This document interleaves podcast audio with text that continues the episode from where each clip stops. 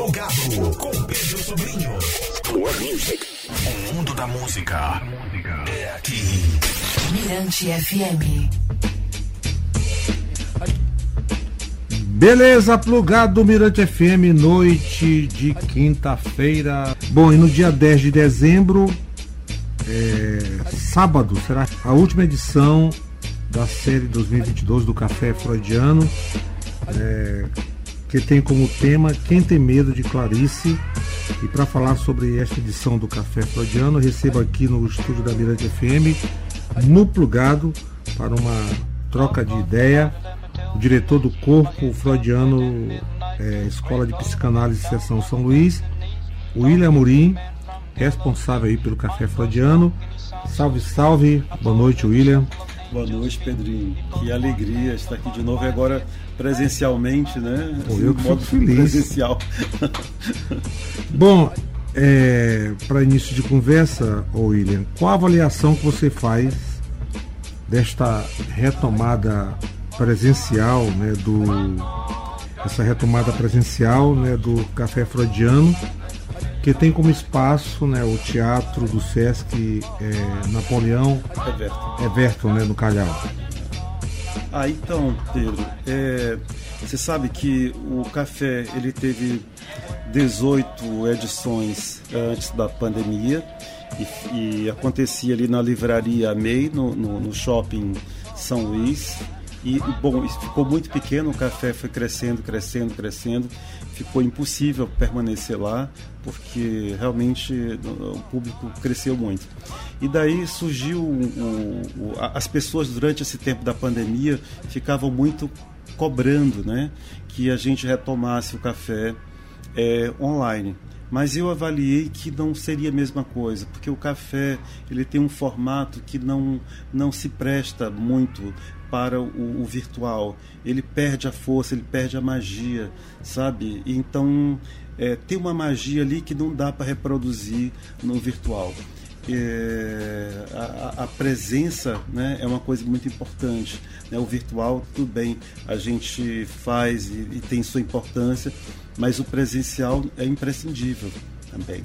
E, então a gente retomou né, aí com essa experiência agora no teatro, né, porque lá era uma livraria. Então olha só a responsa de fazer isso no teatro, né? Para mim está sendo tudo muito novo, porque eu não sabia nada de teatro, eu não sei como espectador. E agora estou no meio da cena, dirigindo, fazendo coisa, co-dirigindo, porque tem o Samuel que dirige, eu, eu levo as ideias, eu digo como é que eu acho que deveria ser enfim, para cenário, para tudo. Então descobri em mim é, habilidades desconhecidas que eu não sabia. Que Mas está sendo uma experiência valiosa? Maravilhosa. O público sai de lá encantado. Os depoimentos são emocionantes. A gente até agora vai passar alguns depoimentos é, nessa edição de dezembro, porque as pessoas dizem que saem de lá assim em estado de graça, que saem leves, que saem é, muito mais cultas e, e, e, e, com vontade mais de viver. Enfim, são tantos os, os depoimentos lindos que tem, então acho que está no caminho certo. Bom, agora o que representa né, o café freudiano em uma São Luís que vivenciou e ainda vivencia né, uma pandemia e toda uma, uma crise existencial de valores. É... Queria que você falasse sobre isso. Olha, essa pergunta é muito boa, Pedro, porque é, acho primeiro tem uma coisa que, independente da pandemia, a gente vive, que é uma característica da contemporaneidade, que é o tudo simplificar. Né? E, então isso é muito empobrecedor. Né? A gente vive num mundo que fica mais, cada vez mais pobre simbolicamente.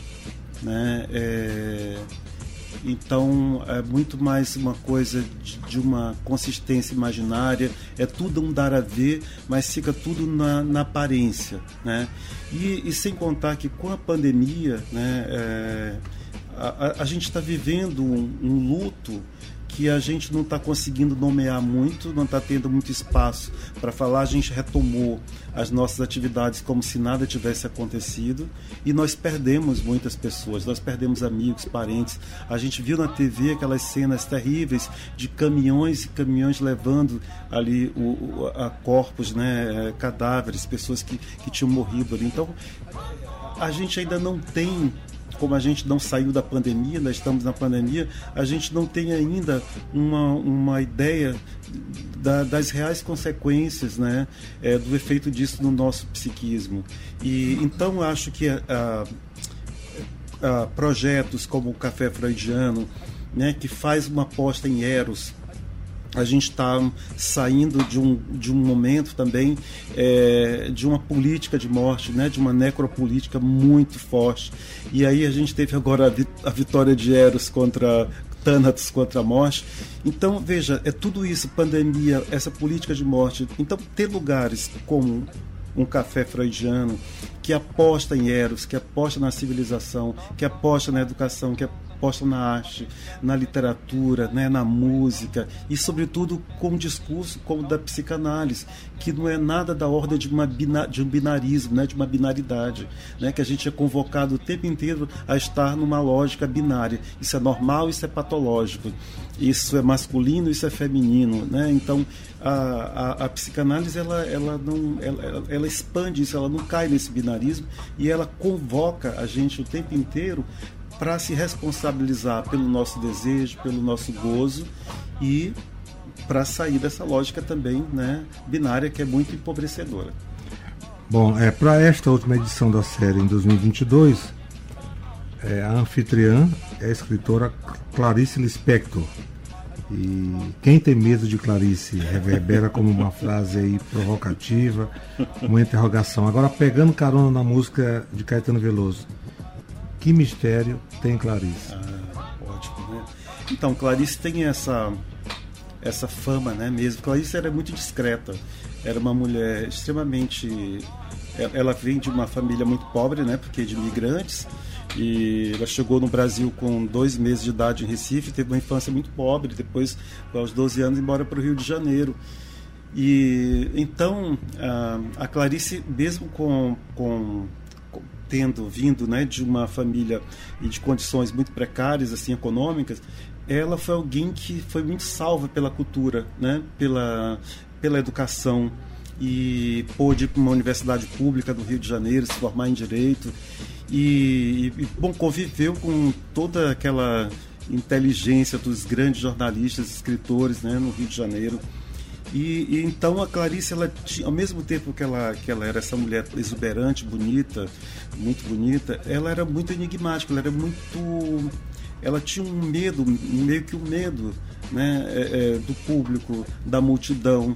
Então ela ficava calada muito tempo e ela podia levantar numa conversa, levantar e ir embora. Ela tinha não queria entrar no auditório cheio de pessoas, como aconteceu em Recife um ano antes da morte dela. Ela foi convidada, chegou lá no auditório do Bandep, estava lotado, gente, todo mundo querendo ver uma celebridade literária, né? E a Clarice foi para fazer uma palestra, levou o texto dela escrito, escreveu uma palestra e tudo. Quando chegou lá, ela falou: "Não vou entrar" não vou entrar. E aí os organizadores ficaram em pânico. E aí um chegou para ela e disse assim: Olha, Clarice, é, pega aqui no meu ombro, segura aqui no meu braço, é, vamos até a mesa. Você pode ler, não olhar para o público e ler o seu texto sem olhar para o público. E ela aceitou e foi, sentou lá. Daqui a pouco ela se soltou, falou, leu o texto dela e até respondeu é, questões. Então, ela era uma pessoa reservada, também, assim, né? Muito dedicada pro, pro trabalho.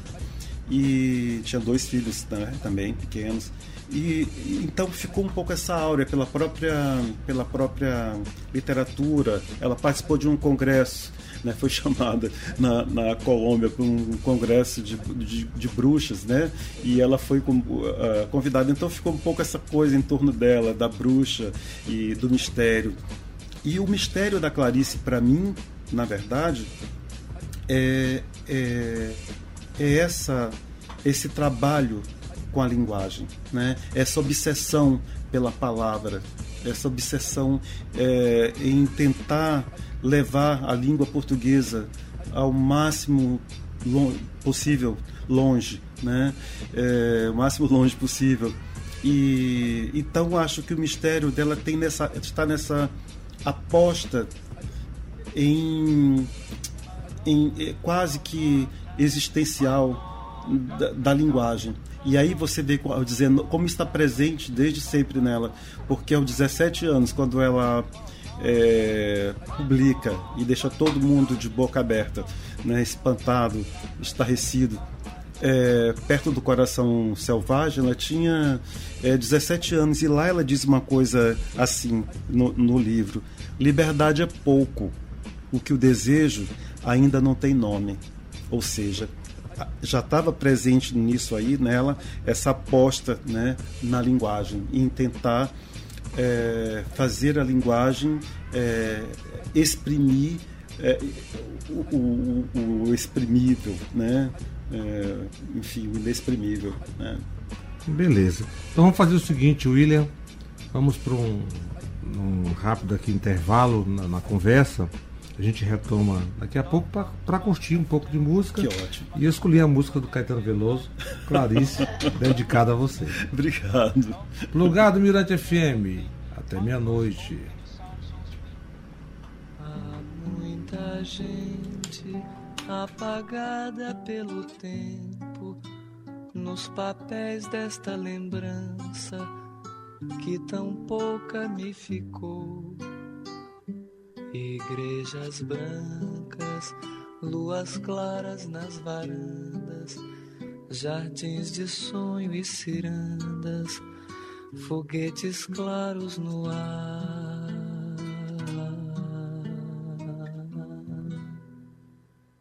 Que mistério tem Clarice? Que mistério tem Clarice? Pra guardar-se assim tão firme no coração. Clarice era morena, como as manhãs são morenas, era pequena no jeito de não ser quase ninguém conosco caminhos de frutas e passarinhos, mas jamais que se despiu entre os meninos e os peixes, entre os meninos e os peixes, entre os meninos e os peixes.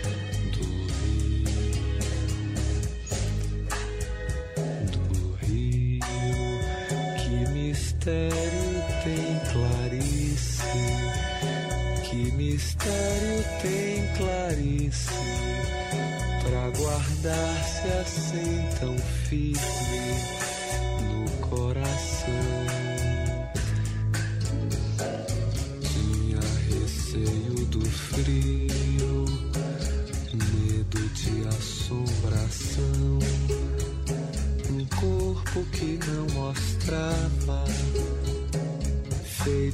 adivinhação. Os botões sempre fechados, Clarice tinha o recado de convento e procissão. Eu pergunto o mistério que mistério tem Clarice pra guardar-se assim tão firme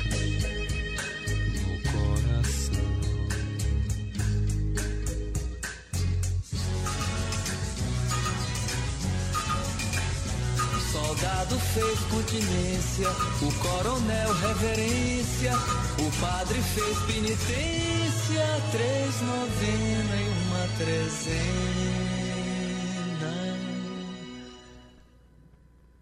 Mas Clarice era inocência, nunca mostrou-se a ninguém.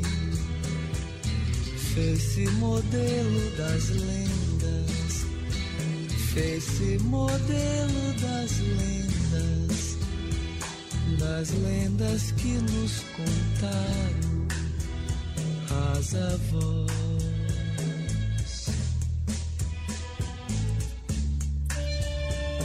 mistério tem Clarice?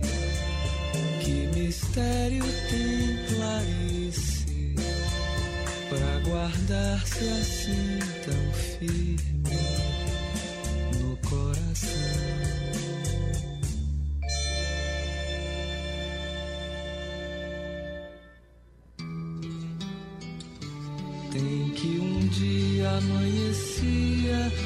e Clarice assistiu minha partida, chorando pediu lembrança e vendo o barco se afastar de Amaralina, desesperadamente linda, soluçando e lentamente.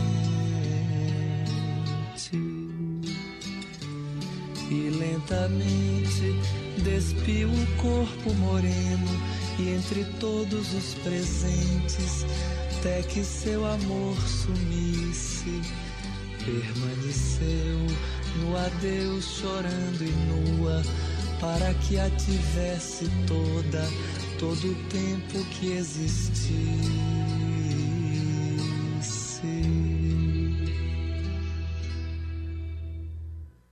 Que mistério tem Clarice?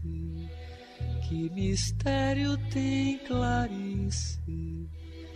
Para guardar-se assim tão firme no coração.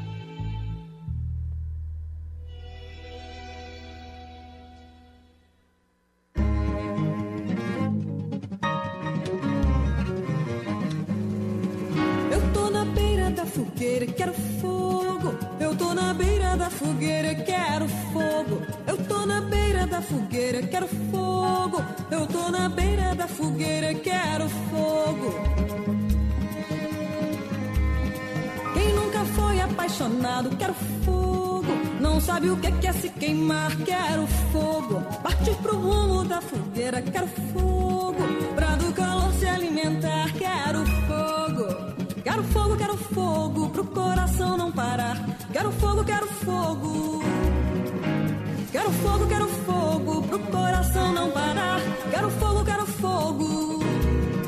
Eu fico cega na fogueira, quero fogo. Não ouço quem quer me falar, quero fogo.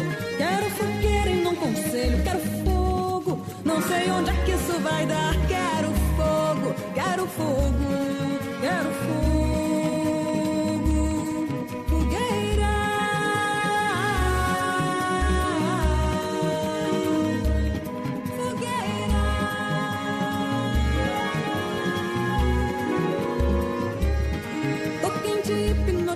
hipnotizada, quero fogo. Com a labareda da paixão, quero fogo. Já tô me transformando em brasa, quero fogo. Quero fumaça de vulcão, quero fogo. Quero fogo, quero fogo, pro coração não parar. Quero fogo, quero fogo. Quero fogo, quero fogo, pro coração não parar. Quero fogo, quero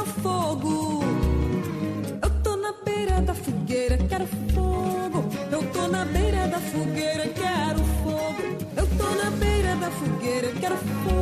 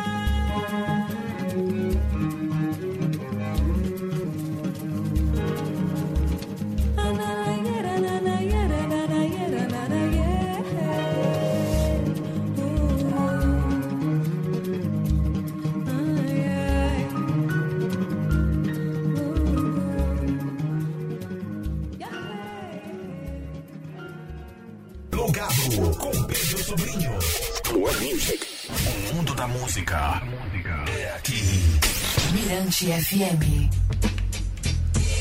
É nós de volta plugado Mirante FM, conversando, trocando ideia com o psicanalista William Amorim, falando sobre o café freudiano. Bom, William, é, essa sua afinidade com, com a Clarice Lispector, ela já é uma afinidade bem antiga, né? Resultou até um livro aí, um, um trabalho autoral seu, premiado também, né? Sim.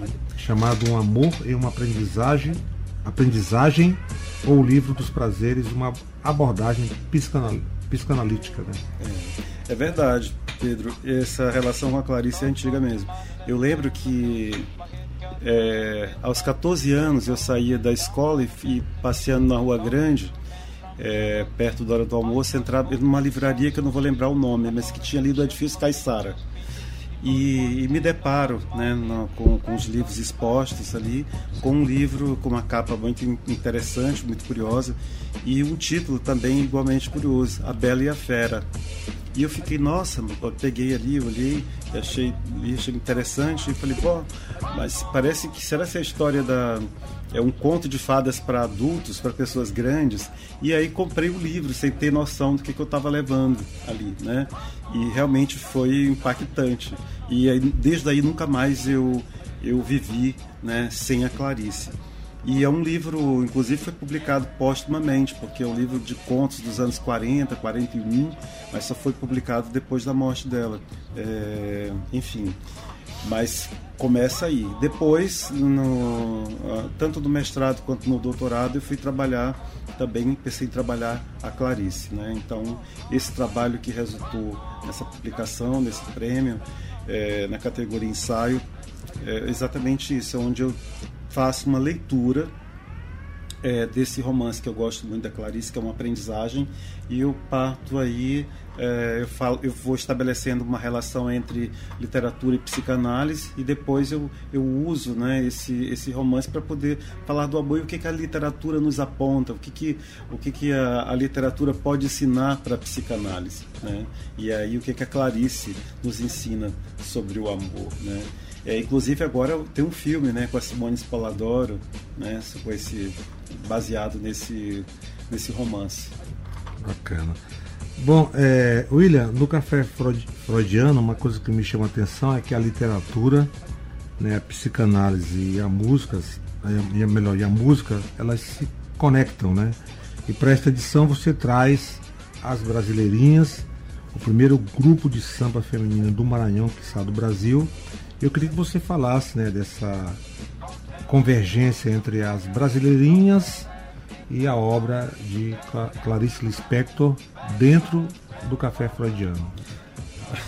Então, é, a, a, primeira, a primeira, o primeiro pensamento não foi para as brasileirinhas, porque eu fiquei no primeiro momento pensando que artista, que cantor, que cantora pode é, eh, se aproximar um pouco mais do universo da Clarice, que é tida como uma escritora meio hermética.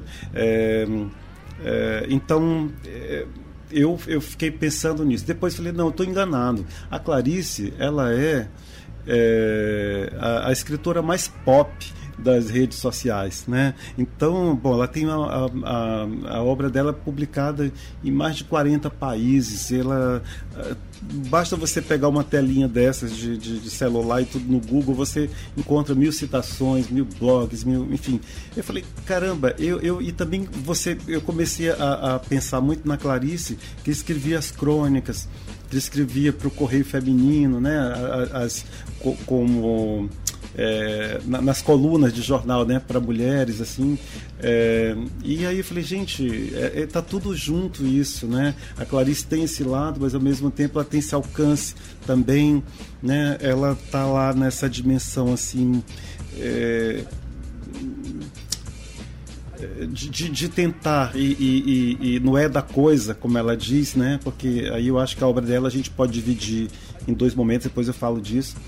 Mas voltando ao café, eu achei que o samba, que é uma paixão tão grande nacional, que é um nosso patrimônio um patrimônio tão bonito, tinha tudo a ver, sim, com, com a Clarice. E aí as brasileirinhas fazem 30 anos, estão fazendo 30 anos né, de, de carreira e tudo. E, então eu achei, puxa, isso vai dar samba. Esse encontro É da Clarice escolha, com as né? brasileirinhas vai dar samba. Uma sacação muito, muito legal. Bom, e agora é, falando sobre a programação no dia 10 de dezembro, né, que, que ocorre a, a- o Café Freudiano, esta edição de. É, é terceira? Não, Esse ano? É, não, a gente começou em setembro. É, setembro, outubro, novembro, dezembro é a quarta. A quarta. Então, como é que vai ser, como é que será conduzida a programação para este dia? Então, é- é, normalmente a gente fica lá, né? Já começa, o Sesc abre o teatro do Sesc ali em frente ao Hotel Ibis, né? É, na Holandeses. Ali ele abre às sete e meia. Aí a gente já coloca um café, a gente tem um apoio de uma faculdade e eles oferecem um café, então as pessoas vão chegando, tem livros também para vender, as pessoas vão, vão chegando, vão vendo, tem um sebo que também tem livros nossos da escola, né, de psicanálise, e, ah, e as pessoas vão ficando, se encontrando, tomam um café ali, e às, no, e às 10 horas em ponto, a gente começa o café, né? E, e aí sim, é, um, é, um, é, um, é esse entrecruzamento, como você falou bem, entre a psicanálise, né, a música e a literatura. E aí vai ter uma surpresa. Esse café vai ser muito diferente, porque sempre a gente tem um convidado, ou eu falo, ou, ou convido um colega psicanalista para falar sobre algum tema, né? Porque o café também tem essa proposta de levar a psicanálise para a polis, né? Para a gente não pensar a psicanálise só é, como se ligada aos transtornos, aos sofrimentos psíquicos, né? Não, a psicanálise também pensa a cultura, ela né? Está muito ligada na cultura. E então é, a gente tem esse objetivo também de, de trazer é, é, para a polis o discurso analítico. E então é, esse, esse, esse café vai ser diferente agora porque eu resolvi, é, junto com a produção, que a gente não chamaria alguém para falar sobre Clarice, mas seria a própria Clarice falando. E aí é uma surpresa, não vou dar spoiler para não. Tá Vai certo. ter que ir lá para saber. Para conferir, né? Bom, esse foi o William Mourinho aqui no Plugado, na Mirante FM. Quero agradecer a sua presença aqui no programa. Também da nossa amiga. nossa Cristina amiga- Loyola. Cristina Loyola, que breve vai, é, breve vai estar aqui no Plugado. A gente vai sabatiná-la aqui. né? Vamos falar de psicanálise com ela aqui no Isso, programa. saúde mental, essa tem uma Saúde- história tem uma história na saúde é, mental, uma importância Conversando em enorme. off, pô, tem uma história muito legal. Bom, sucesso aí no Café Freudiano, William. E fique à vontade, né, para convidar quem está curtindo o, o, o plugado para prestigiar o evento no dia 10 de dezembro. Pedro, em primeiro lugar, te agradecer e dizer que realmente é uma alegria. Isso aqui eu gosto muito de dizer que é uma alegria, porque num país como o Brasil, é, a- a- as honrarias nem sempre elas são legítimas. E a alegria, eu acho que é sempre legítima. Então, eu, é, eu- por isso eu faço questão de dizer que é uma alegria. E, bom, te agradecer esse espaço sempre, de novo, você sempre aí nos apoiando, né? E apoiando a cultura e dizer só uma coisa para convidar as pessoas né, para o sábado, dia 10. A Clarice fará A partir de que horas? às nove e meia da manhã. É, A Clarice fará 102 anos, né? É, ela se estivesse viva, né? Assim, ela continua muito viva, por outro lado, mas é, biologicamente falando, ela teria 100 e, 102 anos. E então tem uma coisa que eu, que eu queria dizer que é assim, né? Eh, os nossos longes, nossas profundezas, elas não cabem na linguagem. Então a gente pode entender aí a coragem da Clarice, né? E principalmente sua insurreição com os limites da linguagem. Então eu, para terminar, eu diria assim que antes de Clarice o romance contava aventuras. A partir de Clarice ou depois de Clarice, escrever torna-se a própria aventura. Obrigado. Beleza. Valeu o recado aí do psicanalista William Murim, nesta noite de quinta aqui no Plugado. E vamos de As Brasileirinhas. Eba! Chovia no Canavial. Que Música do Zé maravilha. Cabaleiro.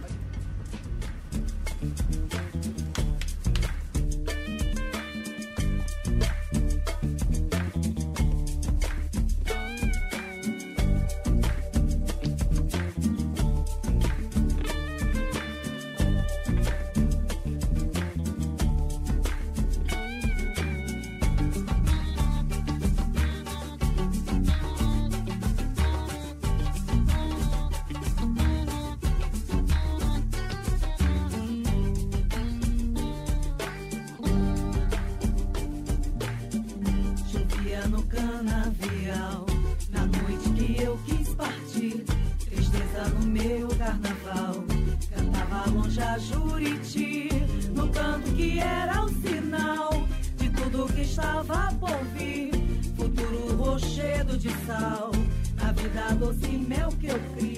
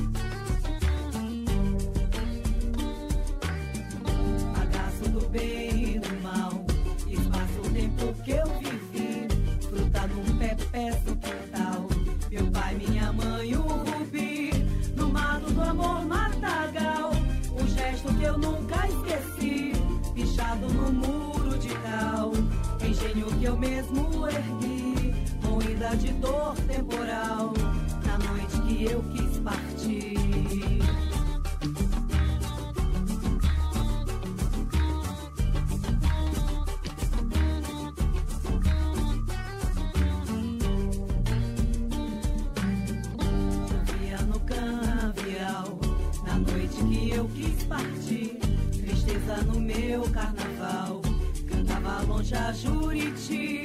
No canto que era o sinal de tudo que estava por vir.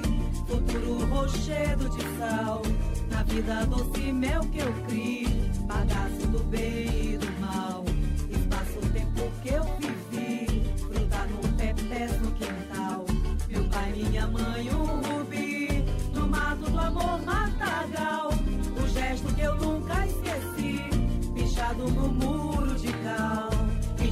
Que eu mesmo ergui. Moída de dor temporal. Na noite que eu quis partir.